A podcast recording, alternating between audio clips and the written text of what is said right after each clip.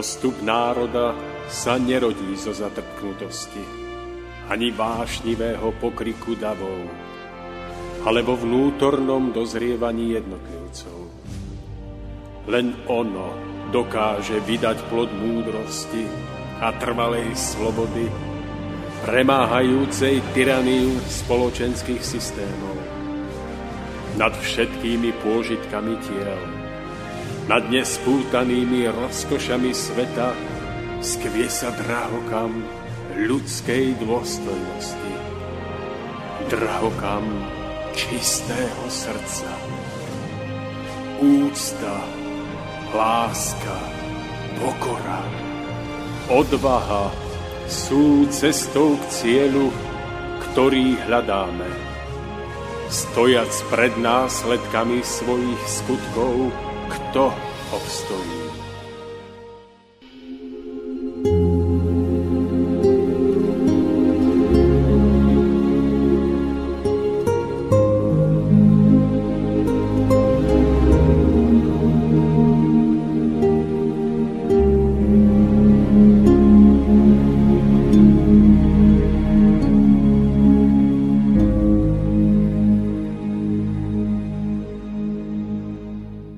Syn Boží prišiel k ľudstvu na zem, aby svojim slovom ukázal cestu, ktorá by musela viesť ľudstvo do výšin, na nivy blažených. Chcel tým priniesť mier, šťastie a radosť. Chcel otvoriť zblúdilým ľudským duchom dvere do raja. Ľudstvo žaslo a počúvalo. Cítilo veľkosť. Avšak tým sa rýchlo prebudili súčasne ako prvé ich pozemské želania, ktoré sa zo zvyku snažili ľudia do toho i hneď zamiešať, aby ich pri tejto príležitosti videli naplnené. Vôbec nemysleli na to, aby vďačne prijali veľký Boží dar tak, ako je, ale chceli, aby najskôr boli splnené synom Božím ich pozemské priania. Potom by sa snáď tiež namáhali trochu pracovať na sebe. Keby však ich pozemské priania boli splnené najskôr, zostali by potom príliš pohodlní, aby ešte robili niečo iného. Svojím nesprávnym stanoviskom si chceli urobiť z Krista služobníka, miesto, aby ho pozdravili ako pána. Ani dnes nie je stanovisko ľudí voči Bohu iné. Všetci máme len prozby, aby správne vyplnil naše priania – Snažíme sa priblížiť svojmu Bohu len v prozbách, ktorým hovoríme modlitby, ktoré sú však žobraním, ničím iným. My pokryci, blázni, my neužitoční služobníci. Naše prozby sú v skutočnosti len sebeckým požadovaním. Len my a zase len my. Myslíme pritom na jediné, na svoje blaho. Čo však my prinášame v ústrety svojmu Bohu ako vďaku Jemu, ktorý nám prenechal stvorenie k nášmu vývoju? My sme mu ho otrávili a zneúctili, pretože sme sa nikdy o ne nestarali. Pošpinili sme ho, keď sme sa snažili používať ho len ku splneniu najnižších žiadostí. A na samotné Vianočné sviatky je našim najvyšším cieľom len vzájomné dávanie darčekov – a tak sme učinili aj z tejto zeme maštal, miesto chrámu Božieho. Nikdy sme nespoznali slová Kristové v ich skrytej vysokej hodnote, ktorá je nad všetky poklady zeme.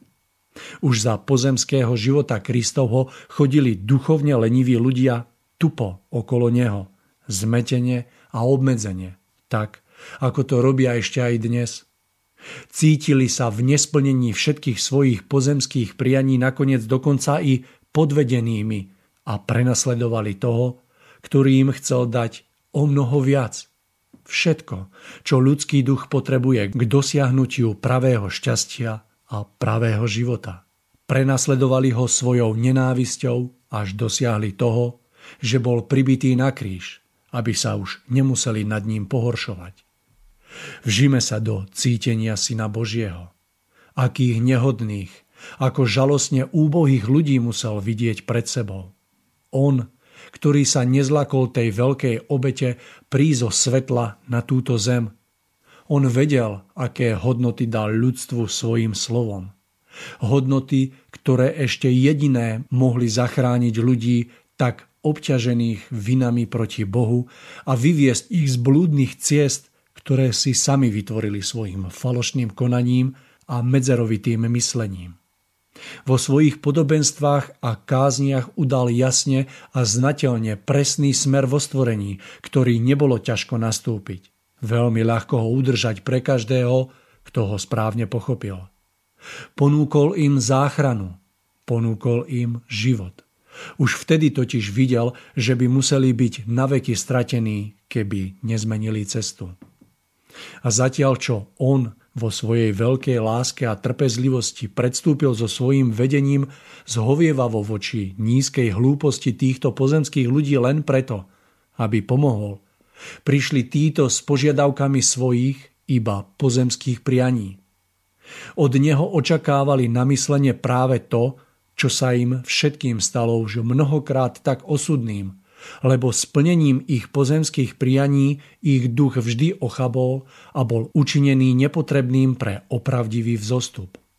Denne a každú hodinu musel poznávať, ako hádzal drahocené perly sviniam. A on pre týchto ľudí prišiel dolu zo svetla. Tu pochopíme, prečo pri svojich výsluchoch a svojom odsúdení nehovoril nakoniec už viac ani slovo. Zošklivilo sa mu toto pozemské ľudstvo. Ošklivosť ho umlčala. Ľudia neboli hodní ani slova. Len si vážne predstavme, akým hlúpim muselo sa javiť synovi Božiemu každé slovo žalobcov a sudcov, keď on sám čerpal z múdrosti a sám bol časťou tejto múdrosti. Čo musel cítiť, keď ľudia jeho označili ako rúhača proti Bohu len preto, že tomuto rozumovo obmedzenému pozemskému ľudstvu nemohol dať nejaký preukaz o svojom božskom poslaní, aby mu títo rozumeli. Dôkazov podal predsa dosť, avšak tí ľudia boli neschopní poznať celú veľkosť, spočívajúci v týchto preukazoch. A za túto ich vlastnú neschopnosť urobili potom nakoniec zodpovedným Syna Božieho. Odsúdili ho pretože mu nemohli rozumieť. Práve toho, ktorý celkom jediný poznal Boha Otca. Krásny predvianočný večer želám všetkým vám, milí poslucháči, ktorí ste sa práve naladili na vlnu rádia Slobodný vysielač a srdečne vás vítam v úvode 114. vydania relácie Cesta v zostupu. My sme sa dnes mali nachádzať v štúdiu v Banskej Bystrici, ale situácia nám to nakoniec neumožnila a tak sa vám budeme prihovárať z pohodlia vlastného domova. Tak ako každý rok, aj rok 2020 má svoje vianočné obdobie a my sme veľmi radi, že sa vám môžeme práve v tomto období prihovoriť a že sa s vami môžeme takýmto spôsobom podeliť o naše vlastné myšlienky a úvahy. Verím, že pre mnohých z vás je práve Vianočné obdobie tým najkrajším v roku, no a my sa budeme veľmi snažiť, aby sme dnešnou reláciou dopomohli k hlbšiemu a vrúcnejšiemu prežitiu práve tohto obdobia. Obdobie Vianoc je nerozlučné spojené s láskou, s Božím synom Ježišom, no a my dnes budeme rozvíjať myšlienky na tému, ktorú sme si nazvali Zrodenie Krista v nás. Ak by ste sa chceli zapojiť do našej relácie alebo vyjadriť nejaký svoj názor, môžete tak urobiť mailom na adrese mariokováčik.cz prípadne tomášlajmon.gmail.com Toľko úvodné slovo, Mário Kováčik je moje meno a budem sa vám od mikrofónu prihovárať aj dnes. No a túto krásnu tému sa budem rozprávať s Tomášom, ktorý síce nesedí vedľa mňa, ale ktorého by som mal mať taktiež v pohodlí vlastného domova na telefonickej linke, takže vyskúšame, či je to pravda. Takže halo, halo Tomáš, želám vám príjemný, krásny predvianočný večer. Verím, že sa počujeme. Mário, počujeme a ja vám prajem prenádherný predvianočný deň a vôbec celý čas a prajem tak nielen vám, ale všetkým našim poslucháčkám a poslucháčom a všetkým krásnym ľuďom, ktorí nás na diálku počúvajú a podporujú a spolu prežívajú s nami našu duchovnú cestu zostupu.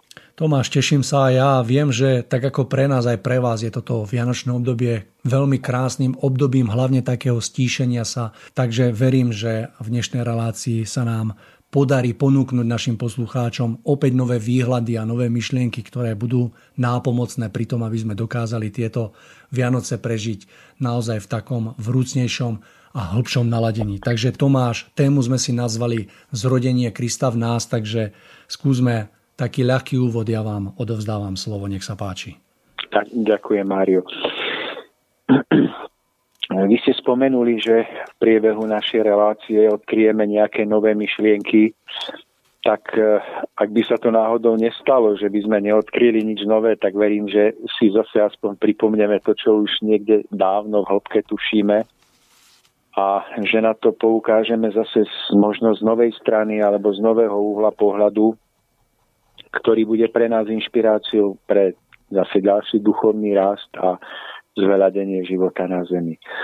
Mario, tá téma, ktorá, ktorú sme si zvolili, je, je daná nielen tým predvianočným obdobím, v ktorom sa nachádzame, ale je daná aj tým, že ona je aktuálna jednak v priebehu celého roka, ale je aktuálna v priebehu celého nášho života a vôbec je aktuálna v priebehu celkových dejín vývoja ľudstva. Takže dnes budeme hovoriť o narodení Ježiša vlastne nie len v betlehemskej maštalke, tak ako si to v tomto období pripomíname, ale budeme hovoriť o tom, že táto udalosť, ktorá sa odohrala pred zhruba viac než 2000 rokmi,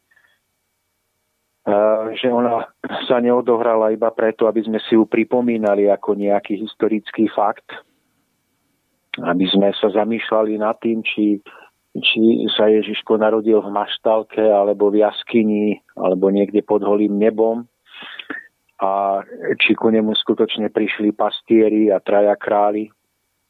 Toto všetko prenechajme e, iným reláciám alebo iným ľuďom, e, pretože ja si myslím, že my sme stále v tomto období ako všeobecne, ako ľudstvo, ľudia málo pochopili, že samotné narodenie Ježiša a malo odrážať alebo odzrkadľovať akýsi dej jeho, jeho zrodenia v našom vlastnom vnútri.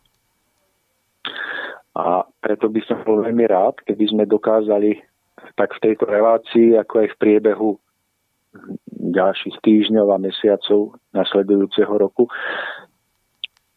si vždy ako klásť otázku, či sme dovolili v priebehu sviatkov a v priebehu týchto Vianoc, aby sa, aby sa lúč Ježišovej lásky a jeho poslania, to znamená obrazne povedané, aby sa Kristus narodil v našom vlastnom vnútri, pretože dnes už nie je až tak dôležité, kde sa narodil pred tými 2000 rokmi, ako je dôležité to, či sme či sme dovolili našim vlastným životom, našim vlastným duchovným vývojom a správnou snahou o duchovný zostup, aby, aby sme mu vytvorili podmienky, aby sme v sebe vytvorili tú malú neviditeľnú jaskinku alebo maštalku, kde by sa, kde by sa zrodila uh, iskra Syna Božieho a nás.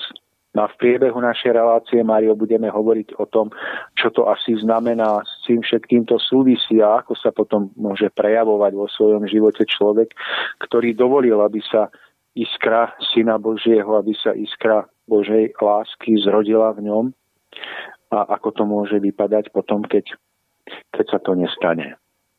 Tomáš, veľmi sa teším na dnešné rozprávanie, hlavne preto, lebo si rovnako ako vy uvedomujem, že súčasný, teda ten tradičný pohľad na poslanie Syna Božieho je ten, že prišiel na túto zem, aby zomrel za hriechy ľudí, teda z môjho pohľadu je nepochopený. A pri tomto výklade udalosti sa akoby človeku vôbec neponúka myšlienka z toho nejako vyťažiť alebo napredovať a vedú človeka skôr k takej pasivite, že bolo veci učinené za dosť a že to tu potrebuje len nejako prežiť. No a práve naopak ten výklad, o ktorom hovoríme my, ponúka výhľad, aby človek na sebe neustále pracoval a že podstatou príchodu Ježiša na túto zem bolo prinesenie slova pravdy a tým nám ukázanie cesty domov do raja. Áno.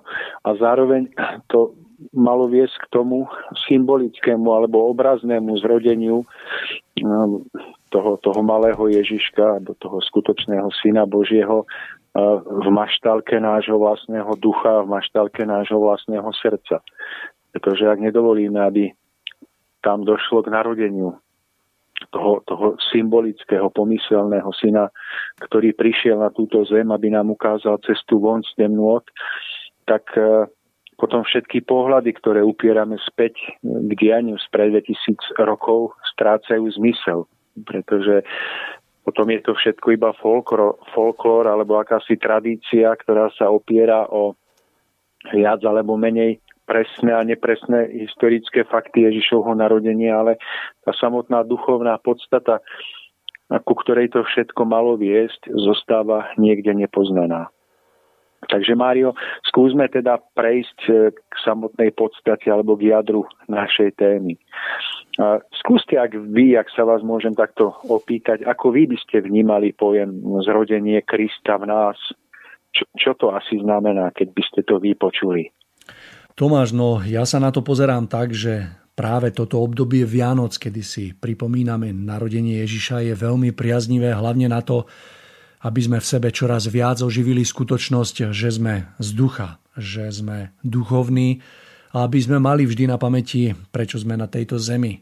Aby sme sa na svoj pozemský život pozerali ako na vlastný vývoj, ako na tú veľkú cestu ducha, ktorú sme raz započali za cieľom dozrievania a v konečnom dôsledku vrátenia sa domov do raja ako zreli ľudskí duchovia.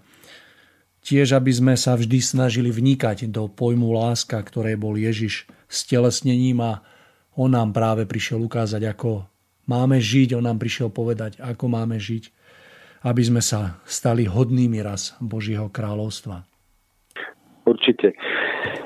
Uh, tak e, keď som ja premýšľal nad e, podstatou tohoto, mm, tohoto pojmu alebo tohoto obrazu zrodenia Krista v nás, tak, tak som tým nechcel povedať, že by sa v nás mala zrodiť boská podstata nás samotných, pretože mnohí z nás už sme počuli alebo vieme, že my sme duchovné, duchovné bytosti. To znamená, že našou najvnútornejšou podstatou je podstata duchovná, ktorá má viesť k svojmu najvyššiemu vývoju, ktoré sa potom odrazí ktorý sa potom odrazí v seba uvedomelom jednaní, v cituplnom lásky plnom, múdrom jednaní a vedie potom k žiarivosti nášho ducha a tá nám zároveň potom otvára nové a nové výhľady aj po odchode z tejto zeme v ústretí nášmu duchovnému domovu. Čiže nechcel som tým povedať a nemá tým byť mienené, že v nás sa má zrodiť božský prvok, ale že má dôjsť k oživeniu a správnemu rozjasneniu duchovnej iskry, ktorá je v každom jednom z nás ako to najživšie a to najkrajšie živé jadro, ktoré nás činí ľuďmi, skrze ktoré dokážeme preciťovať tie najvyššie a najušlachtilejšie city, a ktoré nás vlastne činí užitočnými v celom stvorení. Takže ten obraz zrodenia Krista by sa dal, by sa dal pochopiť aj tak, že má nastať v každom jednom z nás zrodenie vlastného seba uvedomelého a takisto samostatného duchovného človeka. V podstate to je niečo, k čomu sme sa ešte príliš nepriblížili, pretože tak ako to môžeme vidieť v každodennosti nášho života, tak sme súčasťou rôznych myšlienkových prúdov, sme súčasťou rôznych e, názorových foriem, myšlienkových foriem rôznych uh, väčších alebo menších spoločenstvách. A častokrát sme ich súčasťou napríklad preto, že sme podľahli myšlienkovým formám z okolia, že sa patrí niekde patriť, niekde E, niekde chodievať, navštevovať nejaký kruh, nejaké spoločenstvo, alebo to máme ako súčasť nejakej rodinej vý, výchovy, výbavy a samozrejme nechceme sa vymknúť tradíciám, tak potom sa radšej prispôsobíme a uh, žijeme niekedy veľmi pekný ľudský občianský život. Ale toto všetko je ešte veľmi málo. Tá, pretože pri tomto všetkom častokrát iba preberáme vonkajšie názory alebo vonkajšie formy, nech sú aj ušlachtilé ale príjme, príjmame ich zvonku ako niečo, čo sme ešte nedokázali v sebe plne precítiť a oživiť.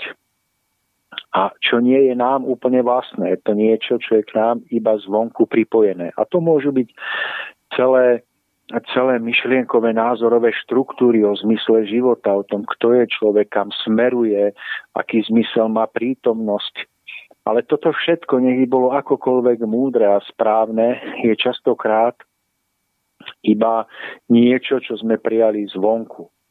Ale nie je to ešte skutočným bohatstvom a duchovným vlastníctvom nás samotných, pokiaľ sme všetky tieto hodnotné ideály, ktoré sme získali, pokiaľ sme ich v sebe nedokázali mm, oživiť vlastným prežitím, a pokiaľ sme sami vnútorne nedozreli k samostatnosti svojho vnútorného života.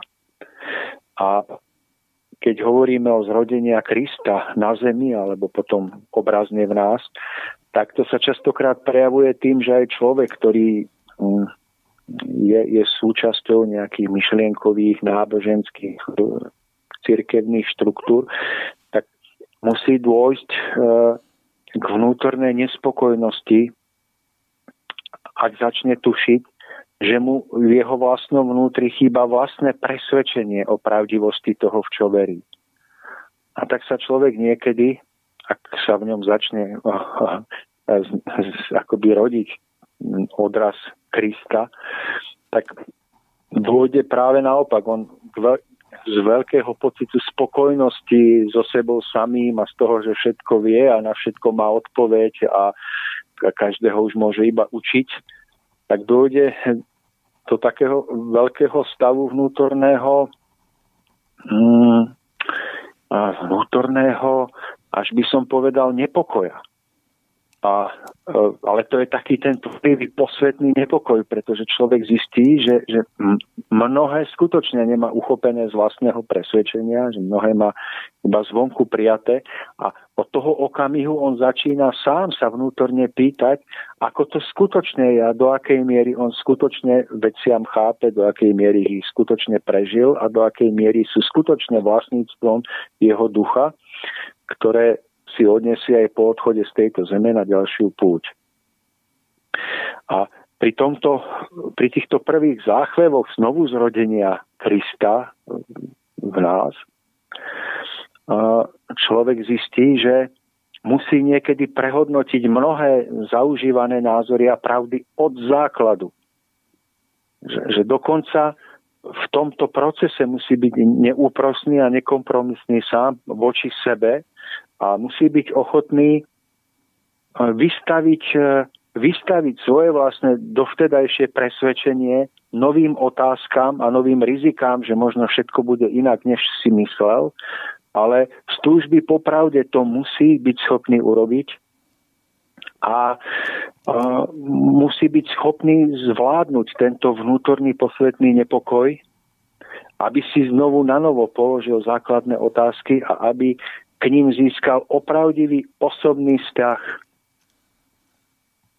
A keď človek začne v tomto procese duchovného obrodenia si klásť tieto otázky, tak mnohokrát sa mu ľudia z okolia môžu vysmievať, hlavne tí, ktorí, dajme tomu, sami ešte netúžia po zrodení toho skutočného duchovného jadra, sebe samých, tak sa takémuto človeku môžu vysmievať, že, že neblázni, veď to predsa dávno vieme, to máme predsa dávno napísané, to máme prečítané, to nás učili starí rodičia, ich rodičia, predsa všetko vieme, ako je, čo blázniš, čo pochybuješ.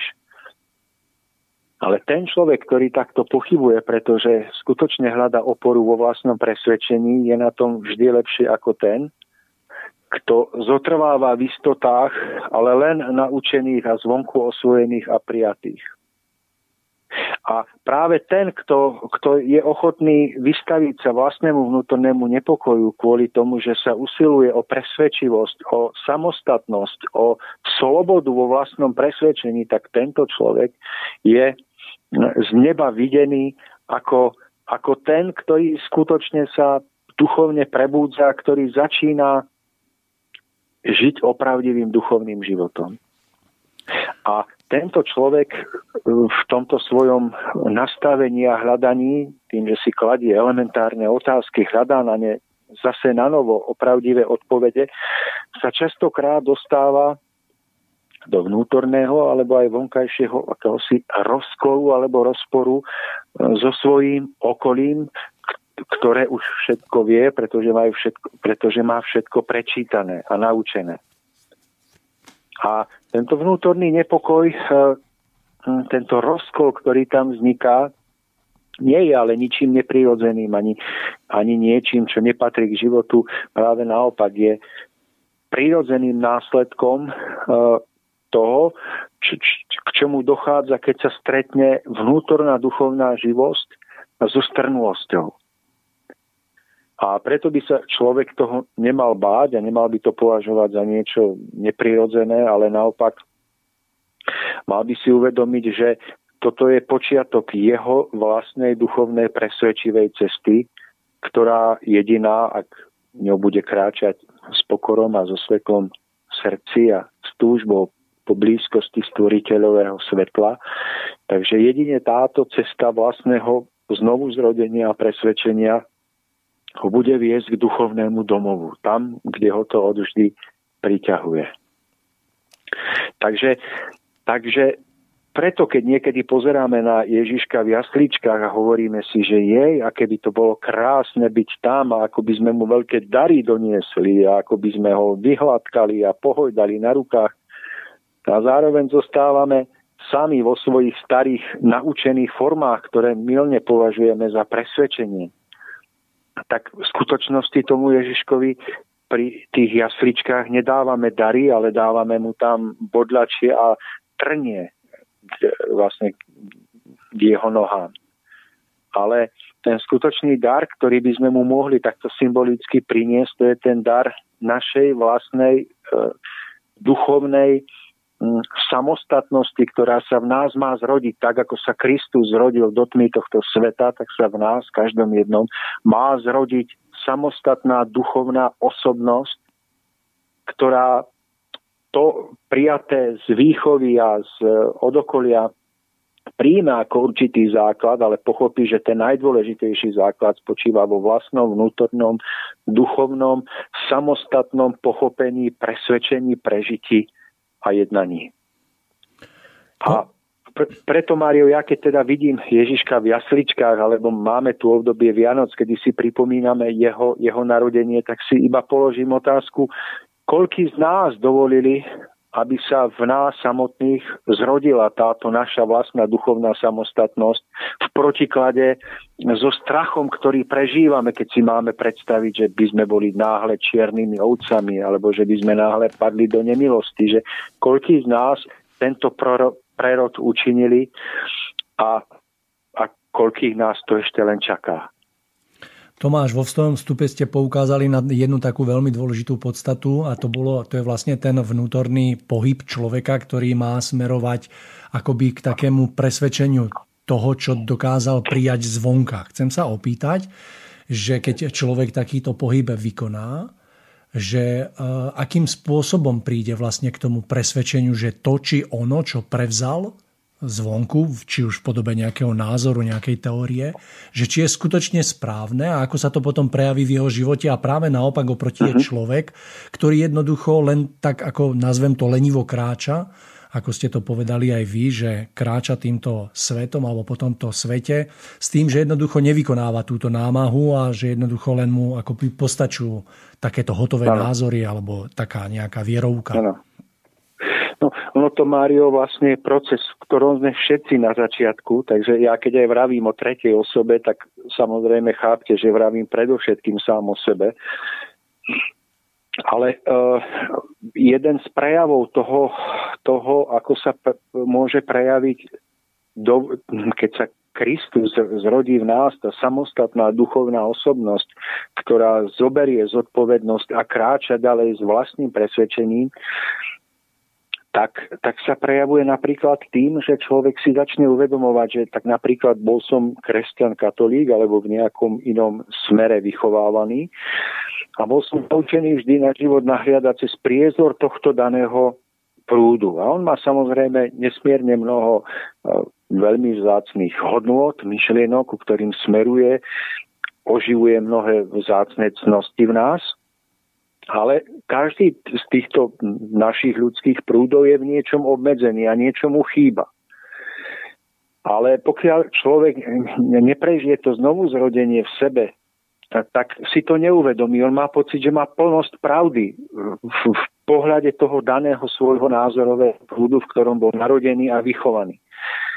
Ale až keď dojde k tejto vnútornej nespokojnosti a k tomu zrodeniu samostatnej osobnosti, tomu pomyselnému zrodeniu Krista v nás, tak zistí, že ak nevylezie von z tejto svojej vlastnej štruktúry a formy, kým nevíde von z tejto um, myšlienkovej, duchovnej, mentálnej bubliny, tak sa stane neplodným, že on sa tam môže nádherne vyžiť v múdrostiach, ktoré tento prúd prináša, obklopený ľuďmi, ktorí zmýšľajú o všetkom podobne alebo veľmi rovnako spoločne sa povzbudzujú, ako to všetko vidia, ale nevidia, že zostávajú duchovne stáť, pretože isté aspekty pravdy sú práve včlenené do niektorých iných prúdov alebo pohľadov, častokrát tých, ktorými ten daný pôvodný prúd najviac opovrhuje a považuje ich za odpadnutých a nesprávnych. A takýto duchovne samostatne rodiaci sa človek zistí, že, že veď, veď pre pána kráľa, veď Veď ja vidím, že, že keď sa úprimne pozriem do svojho vnútra a chcem poznať pravdu, tak vidím, že, že, že práve na tú alebo onú otázku najlepšie odpovedá ten druhý protiprúd, voči ktorému som sa ja mal celý život správať, ako že to je ten zlý.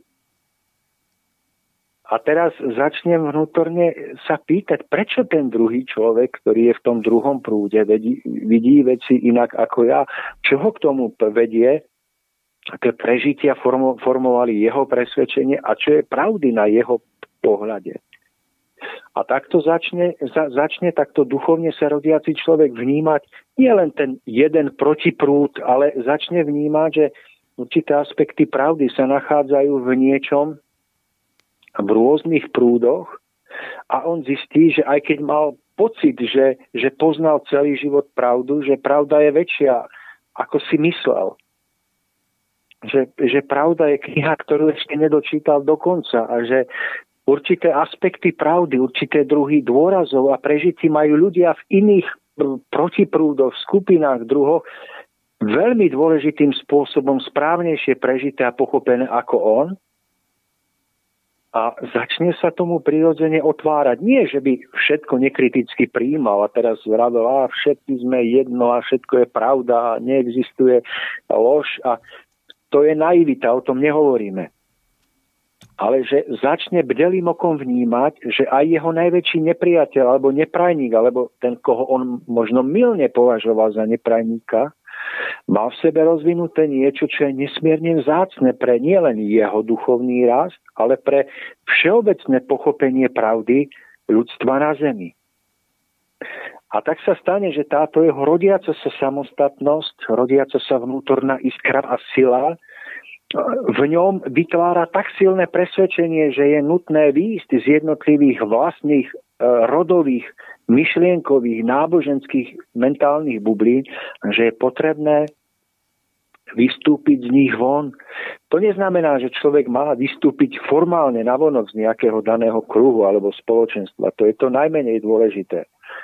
Ale že je potrebné vnútorne, duchovne sa oslobodiť a byť vnútorne otvorený pre nové. A tým sa človek môže a častokrát sa aj dostáva do nemilosti okolia, pretože ako som vravel, tak môže takýto človek vypadať, že zrádza pôvodné ideály, zrádza pôvodné normy, na ktorých všetko vyrástlo a stálo v tom, v, v, vo svete toho daného spoločenstva. Ale v ňom začína sa prebúdzať silné presvedčenie, že nemôže zostať stáť, že on musí ísť ďalej a musí s touto vnútornou otvorenosťou postupovať ďalej duchovne dopredu. A, a on samozrejme potom získava pohľady, ktoré, ktorými môže vytáčať až, až do vývrtky, až do hnevu tých ľudí v tom danom kruhu, alebo rodine, alebo spoločenstve, z ktorého pochádza, pretože on, on si môže osvojiť pohľad e, z inej kultúry alebo pohľad povedaný inou rečou, ale a ten pohľad môže byť v, úplnom protiklade s tým, v čom bol vychovaný. Ale on vidí ten hlbší súvis, ktorý tí ľudia okolo neho ešte nevidia a, a nemôže močať alebo nemôže vnútorne sa nepriznať k tomu, že, že je nevyhnutné sa otvoriť. Ale Mário, práve toto je to najdôležitejšie, pretože peklo na zemi, katastrofy na zemi sú spôsobené tým, že nedokážeme kvôli samostatnosti duchovného vývoja, kvôli tomu, že sme nedovolili Kristovi zrodiť sa v nás, keď ho hľadáme v jasličkách, tak kvôli tomuto si každý žijeme vo svojej mentálnej bubline a odrazom toho je, že vznikajú samostatné paralelné svety ľudí rôznych kruhov, ktoré medzi sebou nekomunikujú. A preto sú na Zemi mnohom zbytočné.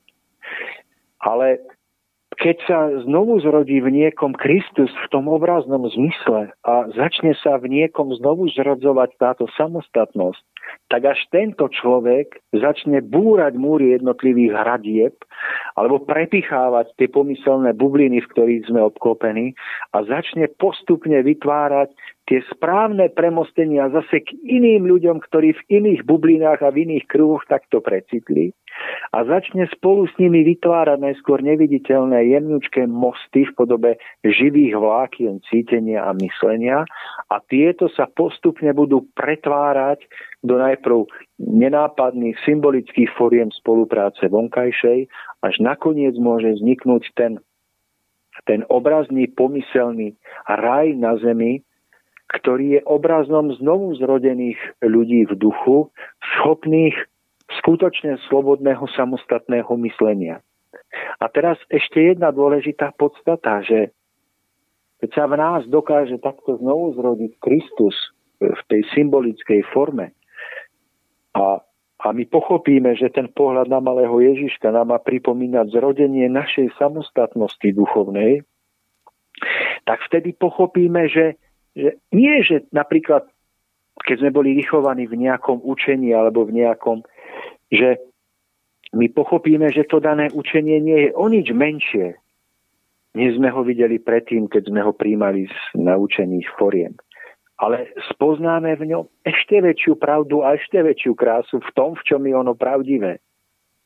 Takže Mário, ja aby som zase nechal priestor na otázku, aby to bola diskusia naša, tak by som veľmi rád iba teda túto úvodnú časť našej relácie zhrnul do toho, že, že nestačí hľadať Ježiška v jasličkách e, v betlehemskej maštalke, nestačí hľadať nejakého guru, ktorý ktorý proste bude niekde v Indii e, čakať, až ho navštívime, aby nám povedal, aký je zmysel nášho života.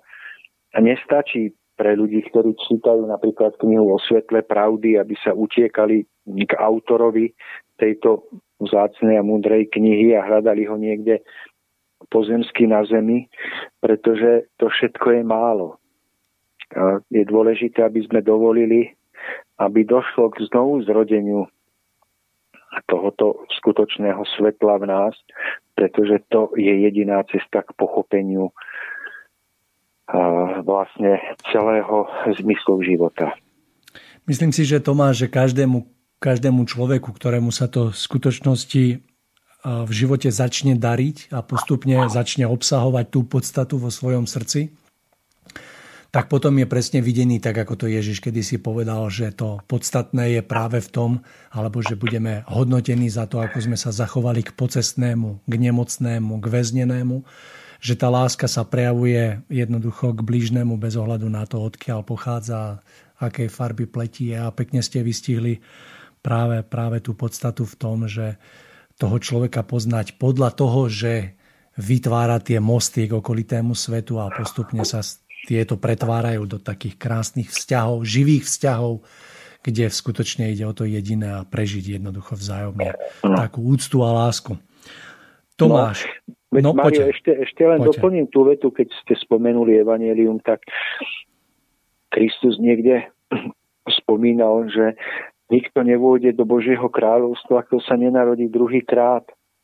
Mm, a že čo je, čo je zo ženy je je telo ľudské, ale čo je z ducha, je telo, je telo duchovné a že je, to je veľmi úzko spojené s tým, o čom vravíme, že nejde tu iba o zrodenie druhýkrát v podobe reinkarnácie, že hm, mnoho ľudí si vysvetľuje tento citát tak, že teda kresťania si ho väčšinou vysvetľujú tak, že pri druhom príchode Krista má, má nastať znovu vzkriesenie pozemských tiel ľudí, ktorí zomreli, aby mohli byť súdení.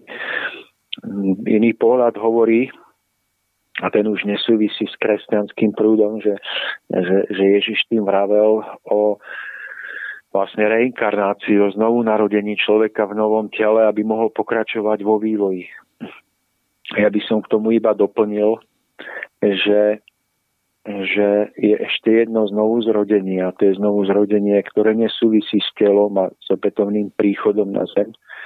A to je asi to najdôležitejšie znovu zrodenie, ktoré potrebujeme zažiť. To je znovu zrodenie našej vlastnej vnútornej duchovnej osobnosti v podobe samostatného uvažovania, skúmania, samostatného prevzatia zodpovednosti za svoj vnútorný život a vôbec za, za názory, za presvedčenia, ktoré príjmame. Takže iba doplňam ten pôvodný obraz, že nikto nevôjde do kráľovstva Božieho, kým sa druhýkrát dnes znovu zrodí. A doplňam, že toto je výzva tohto, tohto podobenstva alebo tejto myšlienky, pred ktorou stojíme asi všetci a ktorú by sme si mohli aj v tomto období Vianoc vždy na novo pripomenúť. Verím, že sa nám to bude dariť, Tomáš. Verím, že Vianoce roku 2020 budú troška odlišné ako možno posledných 10, 15, 20 Vianoc práve tou situáciou, ktorú sme nútení prežívať, sme tak troška zatlačení v úvodzovkách do kúta. Myslím si, že do svojich vlastných domovov, kde je tak troška odzrkadlený práve ten skutočný domov, aby sme troška porozmýšľali práve nad týmto pojmom a verím, že práve v tomto uspôsobení sa nám bude dariť troška hlbšie prenikať práve do týchto, do týchto podstát. Tomáš, mám návrh, že dajme si krátku prestávočku, po ktorej by sme pokračovali, ak súhlasíte. Áno, áno, ja si potom dám telefon na ľavé ucho, aby sa mi zase varila druhá časť hlavy, takže prajem vám pekne počúvanie. E, takže nech sa páči.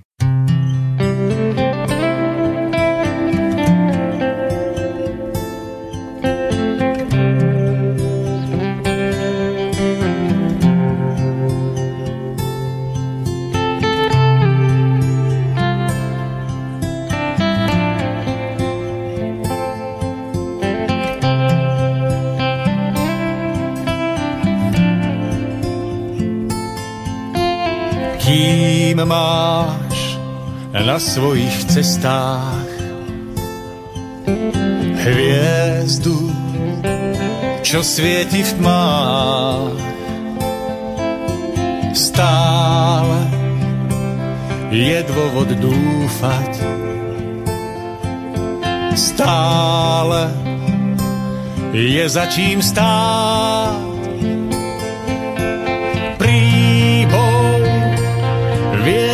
búrka, piesok v očiach či mráz. Vieš, nezastaví ťa, kým hviezdu máš. Matka je tvojou hviezdou. Hviezdou, čo svieti v tmách. Chránil, kým ti svieti. Odzvodne jej svetlo, nevidíš sám. Ona o tebe vie, aj keď nič nepovie. Stále v modlitbách nad tebou, nad tebou stále bdie. Človek vyletí z hniezda, skúša preplávať oceán. Máva zmáčané krídla a z nenáhla zakúša ústu strát. Snáď raz nájdem do síl vráti sa o pár míl a vzmôť sa na slova ďakujem, že som sa narodil. Snáď raz nájdem dosť síl vráti so pár míl a vzmôť sa na slova ďakujem, že som sa narodil.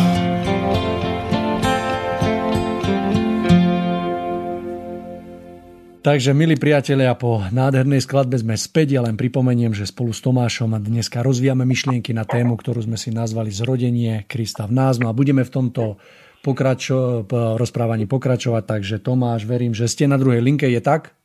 Áno. Dobre, áno, takže ja by som tento druhý vstup náš začal takou otázkou, že skúsme ešte pohovoriť o tom, že ako sa prejavuje človek, ktorému sa podarilo tak zrodiť toho Krista v srdci a v sebe. No, Mario, tak e, ja by som prijal každému jednému z nás prežiť uh, tú krásu, ktorá je spojená so zbúraním vnútorných múrov a hraníc.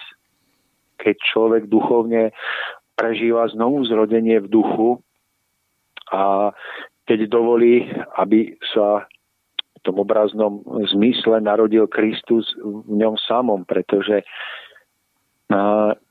ono to prináša v živote niekedy nepríjemnosti. Ako som spomínal, a vy ste to určite prežili v živote tiež, že mm, ste náhle cudzincom vo vlastnej zemi a mnohí ľudia, ktorí boli najväčšími priateľmi, sú vašimi najväčšími protivníkmi. A vy napriek tomu v srdci máte lásku a viete, že No, musíte zostať duchovne veľkým, ale tá vnútorná radosť, ktorá je spojená s tým, že začína človek cítiť a vnímať e, tú nevyhnutnosť výdenia von z vlastnej bubliny a a radosť, ktorá je spojená so spojením s inými ľuďmi, ktorými človek dovtedy pohrdal a považoval ich, že tí ľudia nemôžu mať v ničom pravdu, tak tá radosť e, z toho symbolického zbúrania múrov, ktoré sme roky stavali a ktoré sme roky upevňovali deň čo deň, tak túto radosť prajem zažiť každému jednému z nás, pretože to je jedna z najväčších radostí, ktoré môže človek na zemi zažiť. E, ja som nezažil a samozrejme som v tom procese ešte stále a učím sa to, ale nezažil som na, na zemi väčšiu radosť ani pri upečenom kurčiatku na nedelnom obede ani najväčšiu radosť e, z najkrajšieho darčeku, ktorý som si kúpil alebo ktorý mi niekto daroval, tak som nezažil väčšiu radosť, ako je vedomie duchovného oslobodzovania v tom, že človek sa začne vnútorne otvárať otvárať skutočnému poznaniu pravdy, ktorá presahuje hranice naučeného, ktorá presahuje hranice jeho vlastného názorového myšlienkového prúdu a v ktorej sa človek otvára novým ľuďom, ich novým pohľadom a s tým, že si uchováva to krásne a cené, čo spoznal, ale necháva to obohatiť tým, čo mu zvonku prichádza v podobe nových inšpirácií, nových uhlov pohľadu na jeho vlastný obraz života. Pretože to je naozaj spojené so symbolickým zbúraním múrov. Hradieb, ktoré, mm, ktoré nám častokrát bránia k tomu, aby sme sa mohli spojiť s inými ľuďmi a mohli s nimi vytvárať na zemi niečo krásne. A preto sa nám mnohokrát nedarí na zemi spolupráca a budovanie toho pomyselného veľkého kráľovstva Božieho, pretože ono sa nerodí na vonkajšej spolupráci ľudí. Že ľudia sa zídu pretože chcú vytvoriť niečo krásne a navonok niečo, niečo robia svojimi rukami.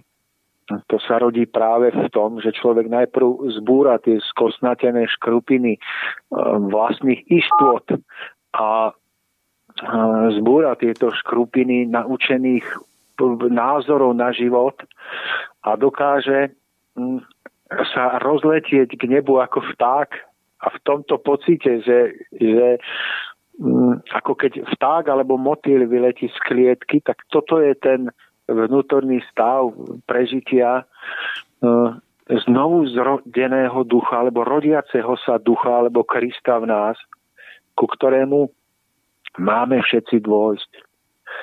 Tak preto opakujem, že ak ľudstvo bude niekedy pozerať sa späť na túto dobu a bude ho hovoriť, že, že mala málo hrdinov, mala málo skutočne veľkých duchov, tak to nebude preto, že, že, že by tu na zemi neboli ľudia, ktorí sa dnes hlásia k Bohu, k stvoriteľovi, k pravde. Tých ľudí je dosť ale bude tá doba zývať prázdnotou, pretože len málo, málo z týchto ľudí si dovolili rozprestieť krídla k skutočnej vnútornej slobode a samostatnému uvažovaniu. A práve toto samostatné skúmanie a uvažovanie, ktoré je schopné vystaviť seba samému pocitu neistoty v niečom, vlastne vytvára ten krásny duchovný náboj veľkého pohybu a vedie k presvedčeniu. A takto presvedčený človek, schopný vytvárať premostenia, je potom použiteľný pre pravdu. Inak môžeme mať, mm, môžeme prejsť akýmikoľvek úkonmi náboženskými, cirkevnými, posvetnými úkonmi, kedy nám na hlavu dajú zlatú korunu a na krk nám dajú tie najzácnejšie kríže pravdy. Ale pokiaľ nedokážeme sebe znovu zrodiť Krista v tomto obraze samostatného, slobodného vnímania a jednania a spájania sa s ľuďmi, ktorí tiež túžia popravde nezáväzne od toho, z akého smeru a prúdu prichádzajú, tak ak toto nedokážeme, tak je všetko márne všetko ľahne popolom, ako hovoril Ježiš, keď prišiel do Jeruzalema, nezostane tu na kameni kameň. A všetko bude zborené. Pretože, pretože ten najdôležitejší chrám, ktorý máme vystávať, je chrám v našom vnútri. To nie je chrám, ktorý um, máme vystávať svojimi rukami. To je vždy iba obraz alebo odraz toho skutočného chrámu, ktorý máme vystavať vo svojom duchu, vo svojom srdci, aby v jeho strede, na tom najposvetnejšom mieste, bol oltár nášho zralého duchovného cítenia. Takže Mário, prajem každému z nás, aby sme to zažívali vždy na novo, aby sme neustrnuli, kým e, to nedosiahneme, a aby sme mali odvahu nahliadať na náš život, na naše pravdy a na naše presvedčenia vždy novými očami a aby sme mali schopnosť výjsť z určitého vrodeného uhlu pohľadu na život a pozrieť na život aj uhlom pohľadu alebo cez prežitie niekoho iného a dokázali ho svojim srdcom prijať. A myslím si, že práve samotný Ježišov život bol odrazom tejto samostatnej vnútornej, v jeho prípade božskej podstaty, ktorá prišla, aby zasvietila a ukázala nám cestu. To, nebol iba, to nebola iba vízia, že vráte sa k duchovnému, do duchovného domova, k, k Bohu. Ale to bola predovšetkým výzva k znovuzrodeniu nás samotných. A to, čo znamená znovuzrodenie, o tom nám samotný Ježišov život ukazuje dostatok príkladov na každej jednej strane Evanielia. Pretože vidíte, že on nebol človek, ktorý by sa prispôsobil vtedajším náboženským normám a povedal by, no tak nebudeme rušiť pokoj a harmóniu, no tak všetko necháme tak, ako je. A, ale dokázal urobiť tak veľké bláznovstvá na tú dobu, že dokázal pobúriť svojich vlastných učeníkov, keď mu bránili vstúpiť do, do nečistého domu nečistého daňovníka. A on dokázal napriek všetkému nájsť sebe odvahu postaviť sa svojim najbližším, svojim učeníkom a dokázal tam ísť. Dokázal tam potom pomôcť mnohým, ktorí už ani nemali nádej, že, že niekto by o nich ešte stál. A dokázal urobiť mnohé veci, kedy zjavne zbúral vtedajšie normy, nariadenia, ktoré platili a ktoré boli dané Mojžišom, pretože chcel poukázať, že živý duchovný človek, živý duchovný pohyb je viac ako strnulý príkaz. Chcel ukázať, že láska je poznesená nad akýkoľvek príkaz, akýkoľvek ľudský zákon a že láska má dokonca má právo spochybniť mnohé naše nariadenia a príkazy, o ktorých sme si istí, že sú správne a nemenné. Pretože živosť ducha niekedy skutočne prikazuje človeku, jeho svedomiu, postaviť sa akémukoľvek nariadeniu, akémukoľvek predpisu, akémukoľvek proste direktívnemu mm, proste nejakej veľkej pravde, pokiaľ človek vníma že ho svedomie e, volá k tomu živému jednaniu. A to sa môže prejaviť naozaj v tisícorakých podobách a Ježišov život bol príkladom toho, že, že, že takáto je cesta živého ducha. Ale tým človek zase nemôže ubližovať druhým a nemôže zasahovať do slobody druhých ľudí tak vyžaduje si to naozaj úprimnú snahu a ochotu porozumieť všetkým týmto myšlienkam a hodnotám a postupne ich aplikovať do vlastného života a potom ako človek uzná za správne, že, že to tak má byť. Áno. Takže určite veľmi pekný príklad a veľmi krásne ste poukázali na to, že Ježiš naozaj konec koncov svojim vlastným životom ukázal, ako to všetko celé je ako to má byť. A je zaujímavé niekedy pre mňa sledovať, že, že aj napriek tomu takýmto jednoduchým príkladom je pre nás niekedy veľmi ťažké to jednoducho prijať, nejako si to osvedčiť, osvojiť a zaplikovať to do vlastných životov. No Mário, veď tam sa píše aj také, že keď Ježiš spomína, alebo teda hovorí k učeníkom, no ber, berme to, že to je všetko iba nejak ľudsky nedokonalo zachytená spomienka, ale vravel, že neprišiel som na zem priniesť mier a kľud, ale prišiel som, doniesol som na zem meč a pri, prišiel som ro, postaviť dceru proti matke a syna proti otcovi.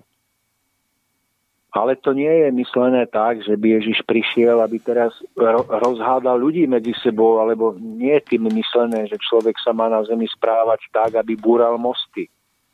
Ale on tým myslel s najväčšou pravdepodobnosťou to, že vlastná samostatnosť človeka niekedy môže dôjsť do stavu, že sa dostane do nevyhnutného rozkolu s vonkajšími tradíciami a nariadeniami a v takom prípade musí voliť cestu vnútornej slobody a samostatnosti, pretože vie, že všetko ostatné by bolo popretie princípu života.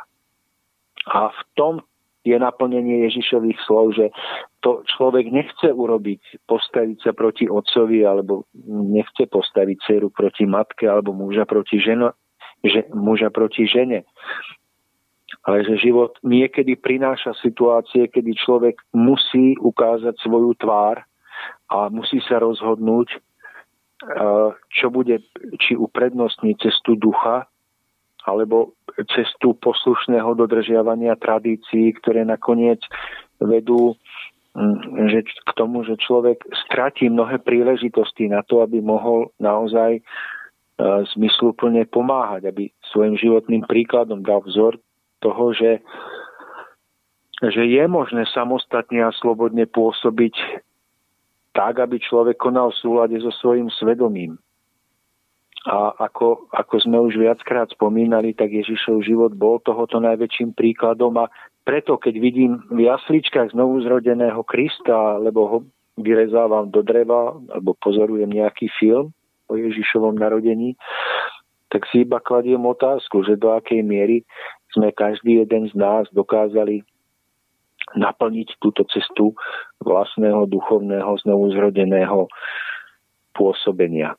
Mario, ďalšou takou veľmi dôležitou myšlienkou, ktorú by sme mohli mať na pamäti, je, že e, pohľad na, na, na narodeného Krista mm, by mohol byť od, symbolickým odrazom mm, našej, našej znovu zrodenej túžby po, po duchovnom domove.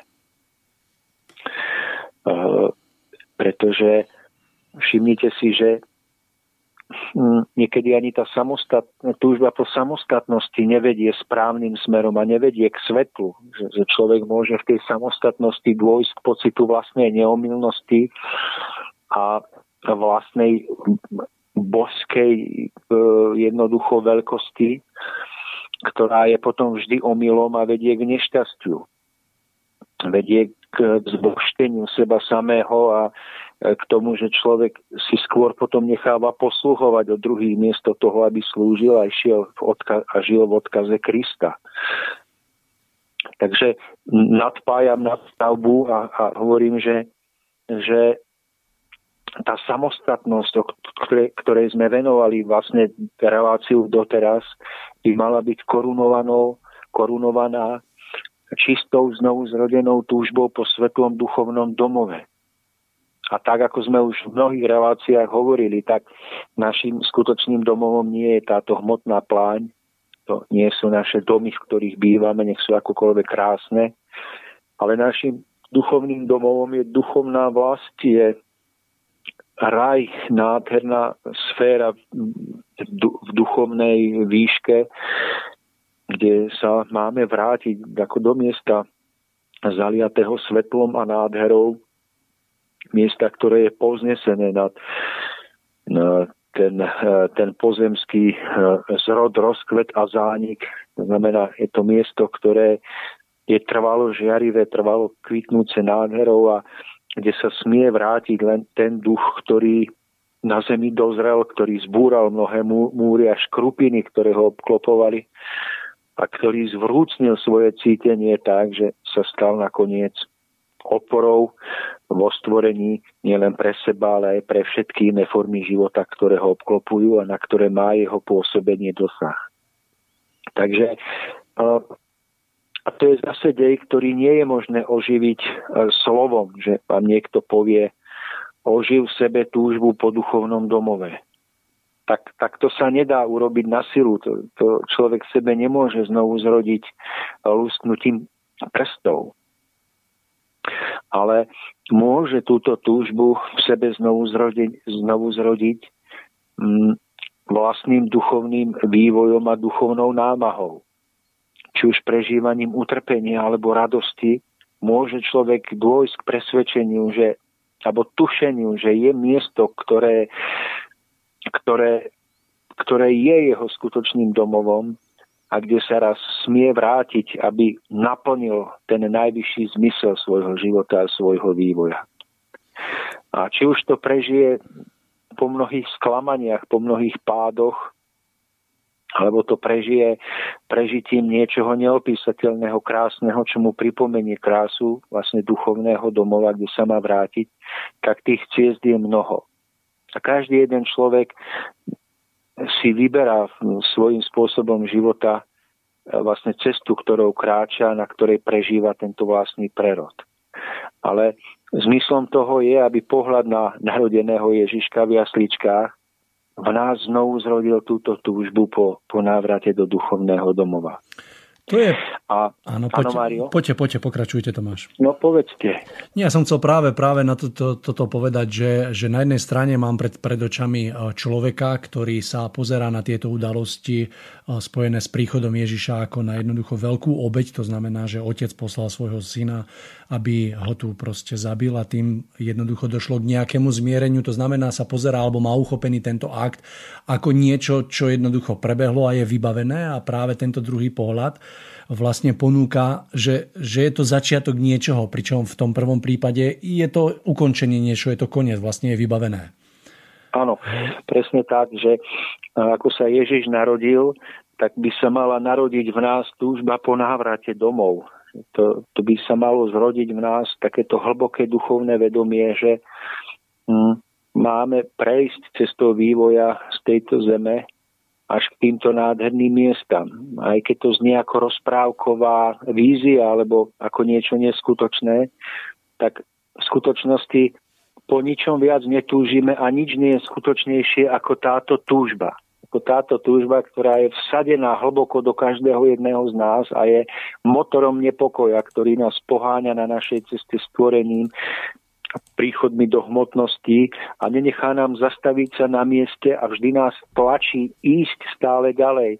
Nikdy nezostať na mieste v nejakom proste strnulom stave presvedčenia.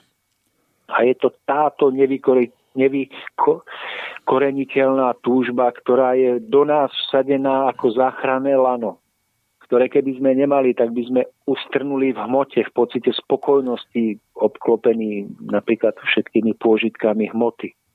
Ale pretože táto túžba je do nás vkorenená a nedá sa vytiahnuť, tak ona je tým hlavným motorom, ktorý nás ženie vpred.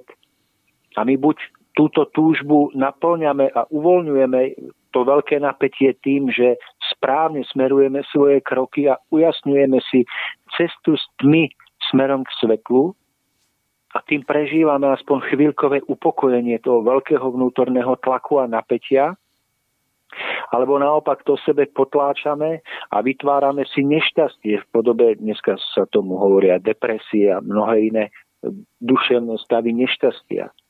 Ale ide naozaj o to, byť vnímavý na ten vnútorný poput naplňať našu túžbu po blízkosti svetla. A keď toto dokážeme byť na to vnímaví a dokážeme vnímať, že kto, ktoré naladenia, ktorá činnosť na Zemi nás túto veľkú túžbu, to, toto napätie uvoľňuje, tak to je, to je to, čo máme robiť, čo nás má priťahovať a čo nás potom vždy vedie naspäť k, k svetlu do tých úrovní nášho duchovného domova vždy, keď prežívame uvoľnenie tohto napätia, to sa prejaví pocitom oblaženia a šťastia. A on zase vždy odíde, pretože my sa zase odkloníme kvôli niečomu a zase sa chvíľku venujeme hlúpostiam a zase sa tu v tej hmote príliš zabývame. A ten tlak sa potom začne zase stupňovať a my sme zase chvíľku nešťastní a kladieme si otázku, čo sme spravili zle. Ale my sme zase zabudli na náš návrat domov, zabudli sme robiť všetko tak, aby sme mohli prežívať, že sa tam približujeme. No a keď to dokážeme, tak ako vravím, mnohé tlaky, mnohé utrpenia, mnohé obrovské príťaže, ktoré vysia na nás jemnohmotne, astrálne, neviditeľne, tak začnú padať preč a tá vnútorná ľahkosť, vytúžená, sa stane stále viac a viac samozrejmou súčasťou nášho, nášho obyčajného každodenného života, v ktorom budeme smerovať k svetu. Čiže ten pohľad na Ježiša v jasličkách a vôbec celý ten obrad narodenia Krista na zem, príchod jeho na zem, mal by byť impulzom k znovu zrodeniu tejto túžby návratu do duchovného domova.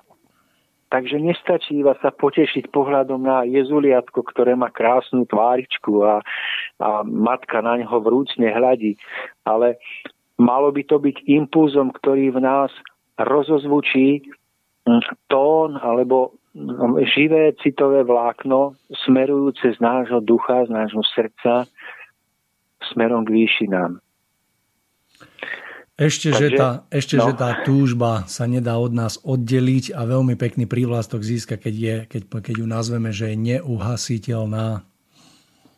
Áno, ona je neuhasiteľná. Máme iba dve možnosti. Vlastne celé šťastie alebo nešťastie dejín a celé nešťastie ľudstva a jednotlivcov spočíva vlastne iba na tom, že je v nás vrodená táto túžba a my buď konáme tak, že tlak, ktorý v nás vyvoláva, uvoľňujeme správnym spôsobom života, správnym smerovaním k svetlu a prežívame chvíľkové záblesky šťastia a ono sa potom zväčšuje a zväčšuje napriek všetkým vonkajším pozemským ťažkostiam a útrapám, lebo to šťastie je niečo iné než pozemská príjemnosť. Je to niečo ako vedomie zmyslu. Alebo to nečiníme, nepočúvame tento vnútorný hlas a tlak našej túžby po svetle ničí nás samotných. Nie inej cesty.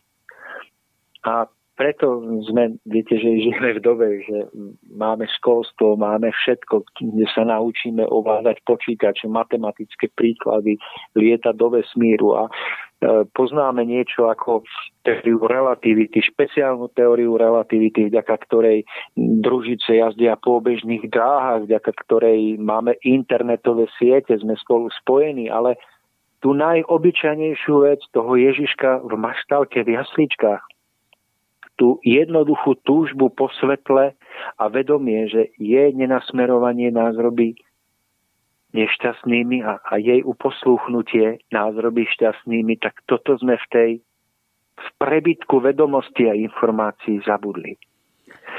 Takže, takže Mário, ja by som ešte možno rád vás, akoby doplnil nám tento obraz, že túžba po svetlom domove, čo to znamená, pretože aspoň teda z mojich obmedzených skúseností alebo prežití, že niekedy sa nám môže stáť, že si povieme, tak túžba po svetlom domove, tak to je asi to miesto, kde sa máme vrátiť a tak veľmi sa tam chceme vrátiť, že začneme kvôli tomu robiť dobré skutky.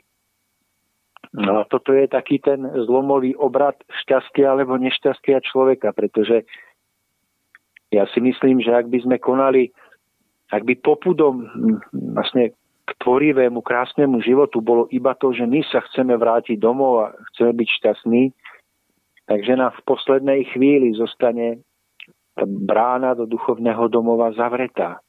My nebudeme chápať prečo. Veď predsa túžime po niečom tak nádhernom. Ale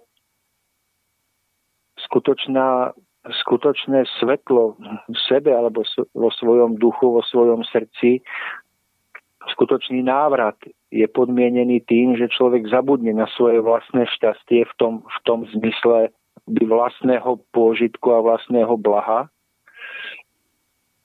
A nájde šťastie eh, v pôsobení pre iných, alebo nájde šťastie v radosti, ktorú vyvolá v iných svojim spôsobom myslenia a svojim spôsobom života. A pokiaľ by to skončilo iba tak, že človek sa chce vidieť pred bránami nádherného domova a chce sa soniť v pôžitku krásy, ako tam vstupuje, aký je šťastný a zabudol by na šťastie druhých, tak, tak ako vravím, bude prekvapenie stáť pred bránou krôčik od najväčšieho šťastia a nevstúpiť dnu. Ale ten malý krôčik bude v skutočnosti svedčiť ešte o veľké, veľkom, veľkej, obrovskej neprejdenej ceste človeka, pretože tá najväčšia časť cesty nie je spojená s prahnutím za vlastným e, šťastím, ale je spojená s tým, o čom vravel aj Kristus vo svojom živote, že ona je spojená s tým, že človek umenší seba, umenší svoj pocit pôžitku a radosti a bláha seba samého. Práve preto, že e, v láske a v súcitení s inými pocíti starosť o ich šťastie že, že jeho šťastie, jeho predstava vlastného šťastia je tak v úzadí a tak ju nerieši, že ani mu nenápadne spomenúť si na seba, pretože ten, koho miluje, alebo ten, na koho pozera a praje si jeho šťastie, to jeho šťastie je pre neho tým najdôležitejším. Všetko by vymenil za to, aby ten, koho miluje, smel ho predísť na ceste do toho blaženého, krásneho duchovného domova, ktorý nazývame raj. A až keď človek takto zahorí čistou láskou k niekomu a až keď v tejto láske zabudne na svoje vlastné šťastie, tak bude môcť potom urobiť ten posledný krok, ktorý, ktorý by inak nikdy nedokázal spraviť. Majme toto Takže, na pam... Áno. Poďte, poďte, ešte to máš som vás Ne, Mário, ja, ja som sa tak rozbehol, že ja vôbec dobre, dobre, dobre, do reči, dobre. tak poďte, povedzte. Chcel som len doplniť pred prestávkou, lebo tiež nás čas tlačí, že majme toto na pamäti, Tomáš. Veľmi krásne ste to vystili práve tú onú veľkosť toho, toho všetkého, takže majme to na pamäti každý deň a s každým krokom po tejto zemi. Tomáš, dáme si opäť prestávočku. Áno, áno. Hej, a po nej budeme pokračovať. Takže, milí áno. poslucháči, prestávočka a opäť skladba v podaní Tomáša.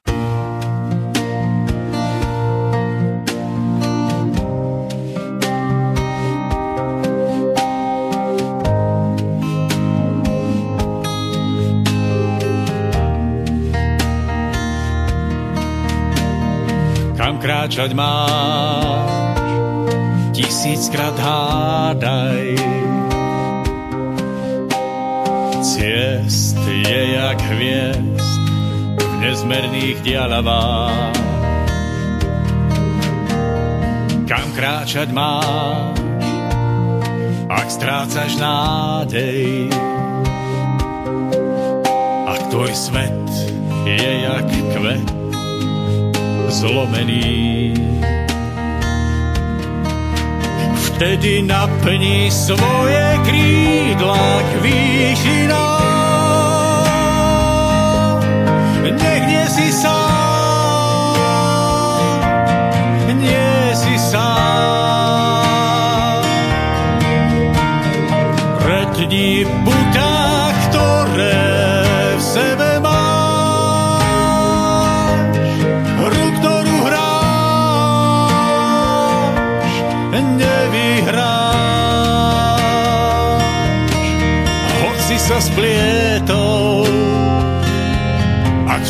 a vzlietol, nádej má. Kam kráčať máš, na čo sa pýtaš, osud svoj vraj máš, do dlaní vyritý ten, kto ho sám do tých dlaní vrýval. Si bol ty a tvoj život prežitý. Vtedy naplní svoje krídla k výšinám. Nech nie si sám, nie si sám.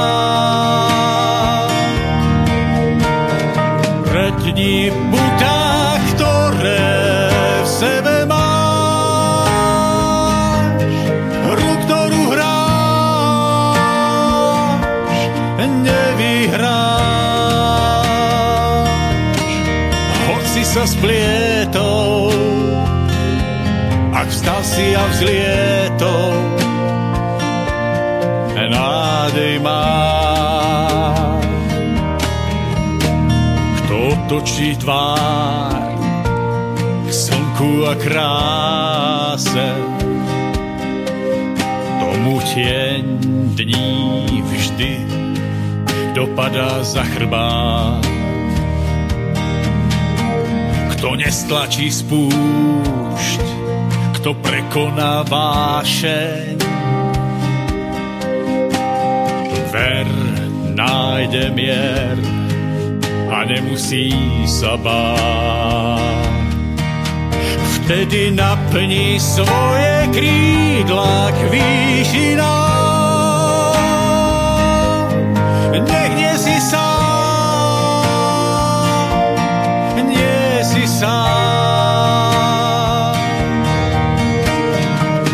Stretni putá, ktoré v sebe máš.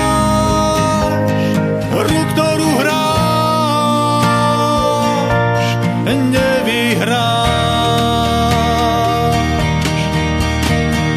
Noc sa končí deň, keď zvíťazíš.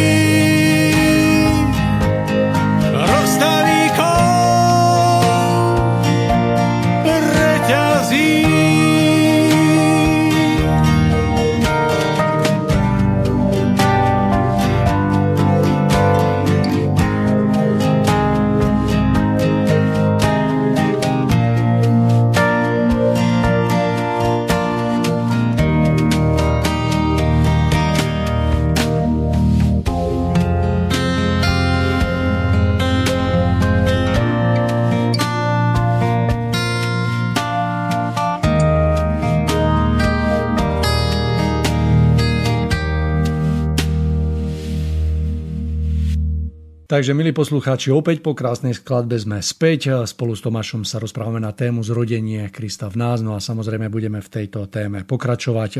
V týchto dvoch vstupoch sme si prebrali také dva body, ktoré považujeme za dôležité ozrejmiť a o ktorých považujeme za dôležité porozprávať. Myslím si, že bude pripravená aj nejaká tretia rovina, takže Tomáš, chcem sa vás opýtať do tohto záverečného vstupu, že či je ešte nejaká taká tretia rovina, s ktorou by sme sa chceli podeliť s našimi poslucháčmi. No, no Mário, tak čas sa nám kráti, sme zistili.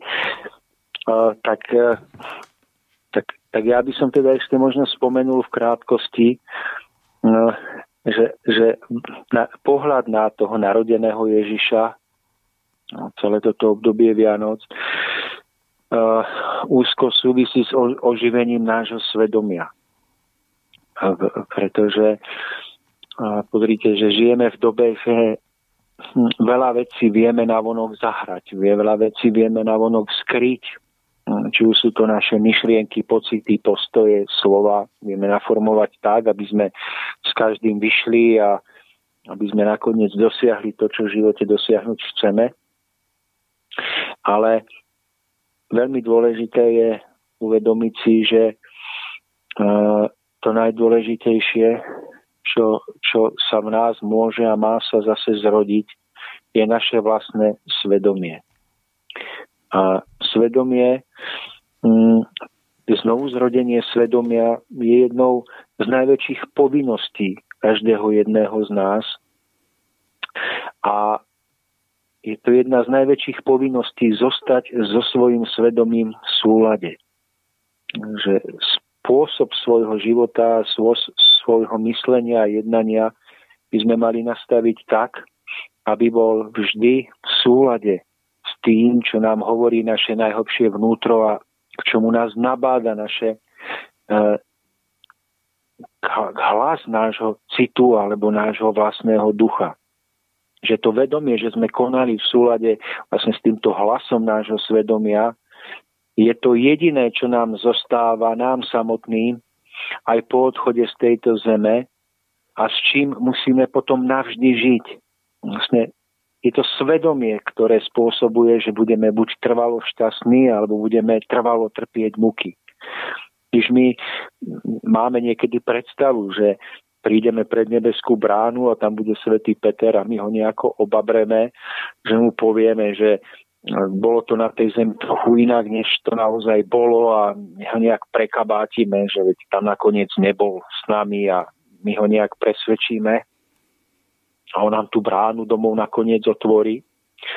Ale v skutočnosti v celom tom deji vlastne pôsobenia svetla je všetko nastavené tak, že všetkých na zemi môžeme oklamať, každého jedného iného človeka, každého jedného sudcu môžeme oklamať, ale je jeden človek, ktorého nikdy neoklameme a ktorý nás samotných bude spravodlivo súdiť a bude trvalo rozhodovať o našom trvalom šťastí alebo nešťastí.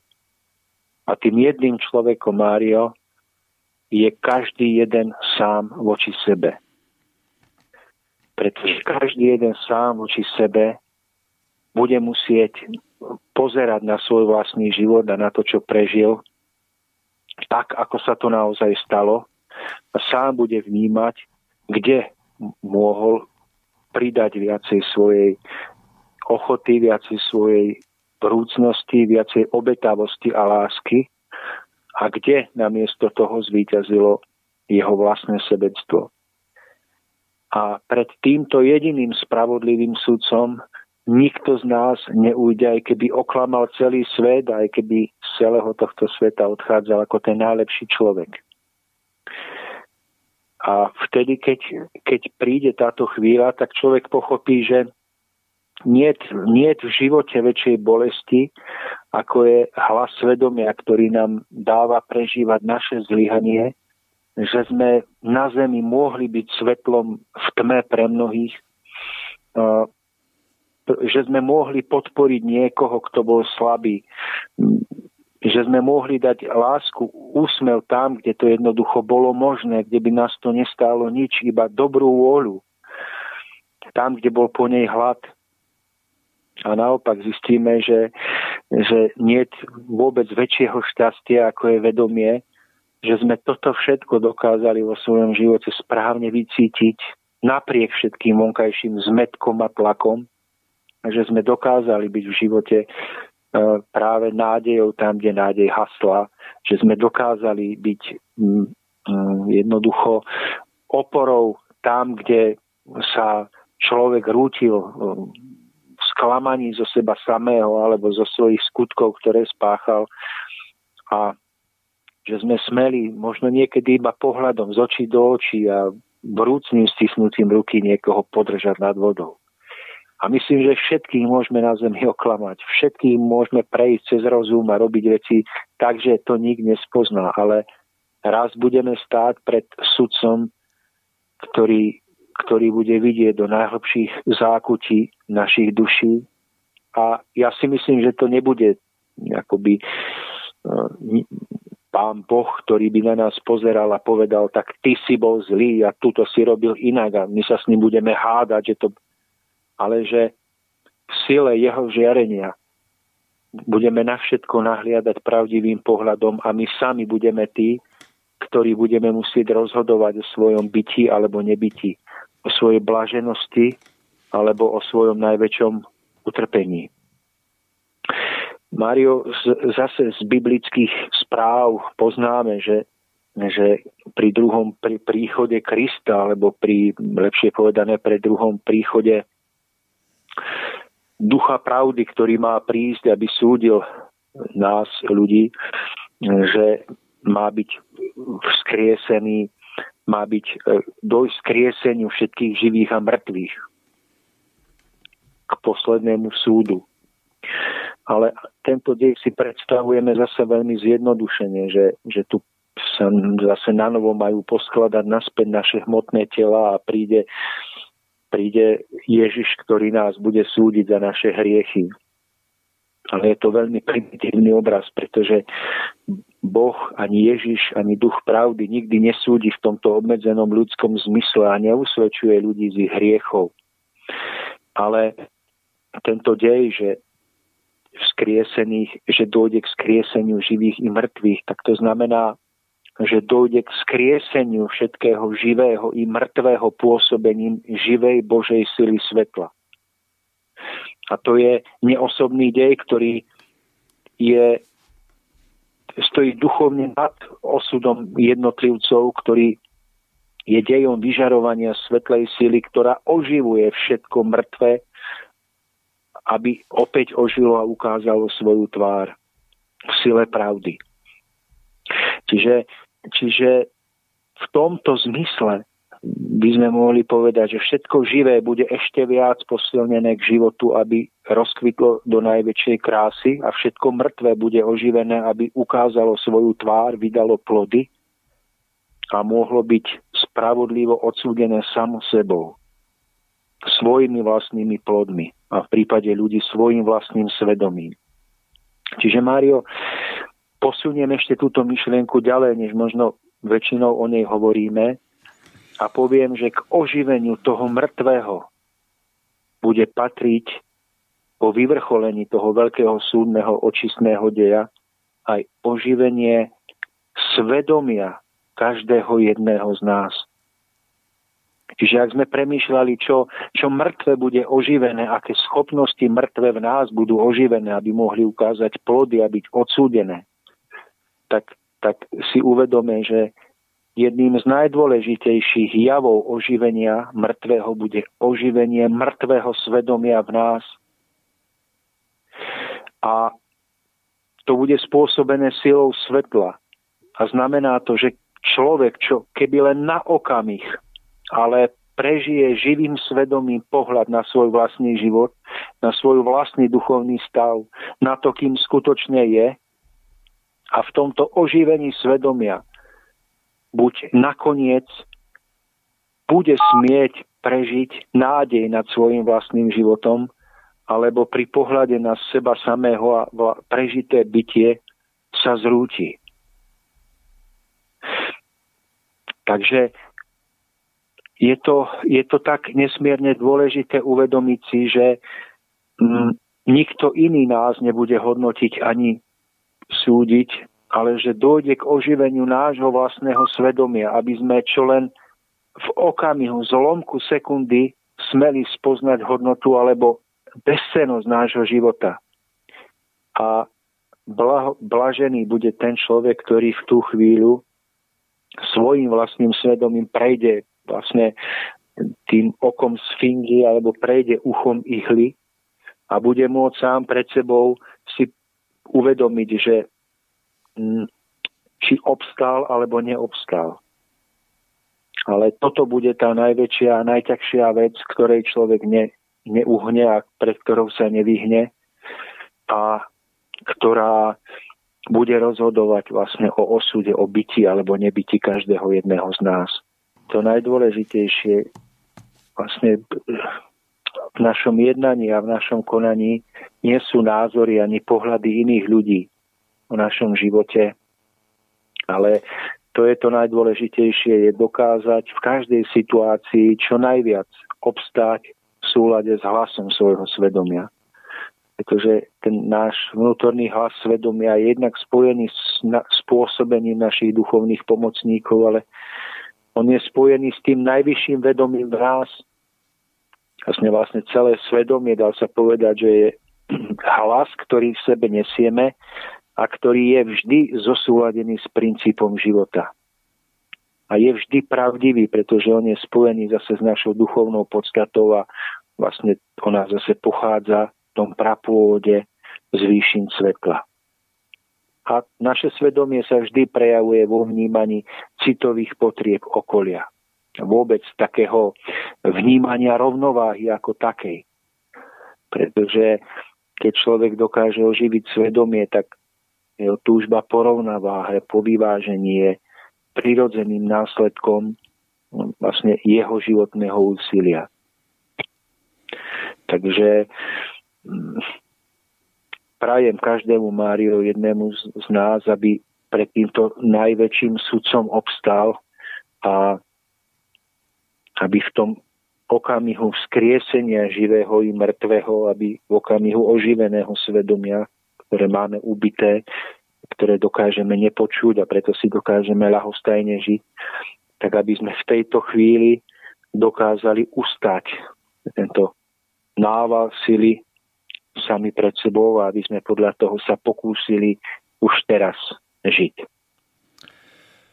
Tak ostáva len dúfať, aby sa nám to darilo, ale je dobre, že o tom hovoríme práve preto, aby sme si čoraz viacej uvedomovali práve túto súvislosť. A ja, ja považujem osobne práve tento rozmer, ktorý sme odkryli v tejto tretej časti za ten akoby najdôležitejší, pretože rozhoduje úplne o všetkom a naozaj, ako ste to krásne vystihli, pôjde stále s nami a nemôžeme sa pred ním ukryť a práve toto svedomie buď bude vyzývať k trvalému šťastiu alebo pravý opak k trvalému utrpeniu.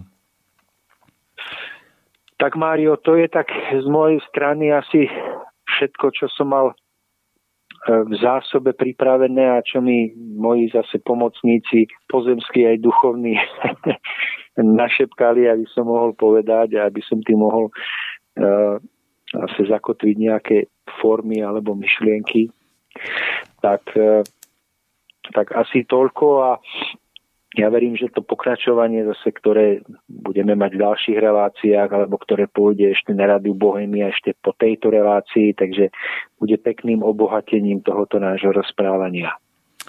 Tak verím aj ja, že sa nám v novom roku podarí opäť nadviazať a rozvíjať myšlienky stále ďalej. Tomáš, konec koncov pred mesiacom sme mali také 5. výročie, to znamená, že na tejto ceste sme už dlhých 5 rokov, nechce sa mi veriť, ubehlo to ako voda a No. Z môjho pohľadu je to jedna krásna veľká cesta, úžasné dobrodružstvo, na ktoré sa vždy veľmi teším, takže sa vám chcem aj poďakovať za to veľmi tak srdečne, za to, že, za to, že ste ma, lebo si pamätám na ten začiatok, zobral niekedy na začiatku na túto loď a ja som súhlasil, no a tak spoločne sa plavíme vlastne tými vodami a snažíme sa podávať vždy, vždy okolo idúcim také správy z tej plavby a je to mm. také vždy veľmi milé a veľmi obohacujúce a verím, mm. že aj pre našu poslucháckú základňu jednoducho je to veľkým obohatením že je to taký príliv aj sily do ďalších dní a takého pozbudenia. Mm. Takže Tomáš, veľká vďaka za to, že to smieme takto spolu pripravovať.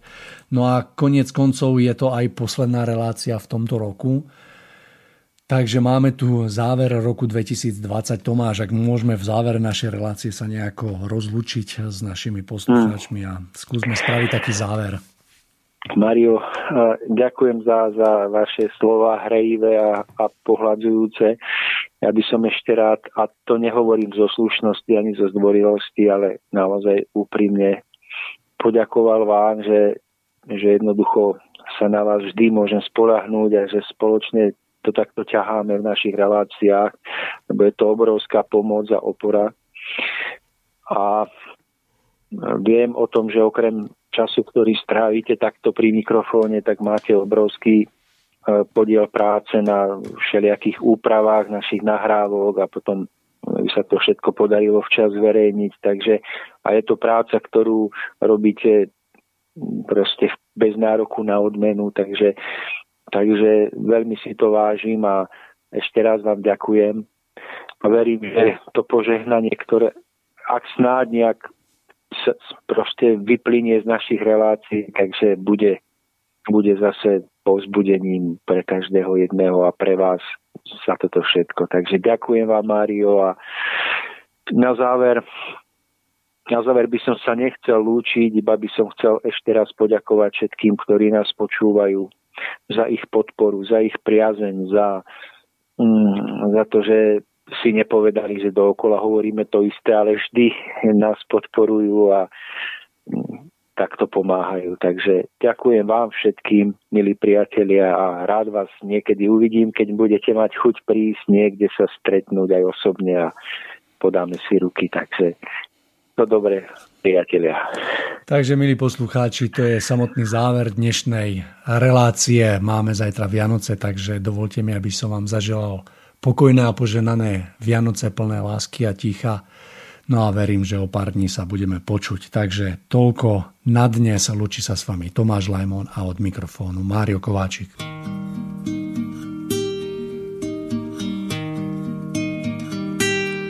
Ako vlak bez brzd na trati menom život či smrť je svet ktorom prevláda právo, ktoré neprávosť chráni, smrtiace lieky, tajný arzenál zbraní, kul do pičej lásky, lásky bez citu, lásky bez obety, však nádej nech nevymrie v nás. Svetlo nezničí mráz. Sám ani nevieš, že v tom divnom vlaku aj ty sedíš a spíš.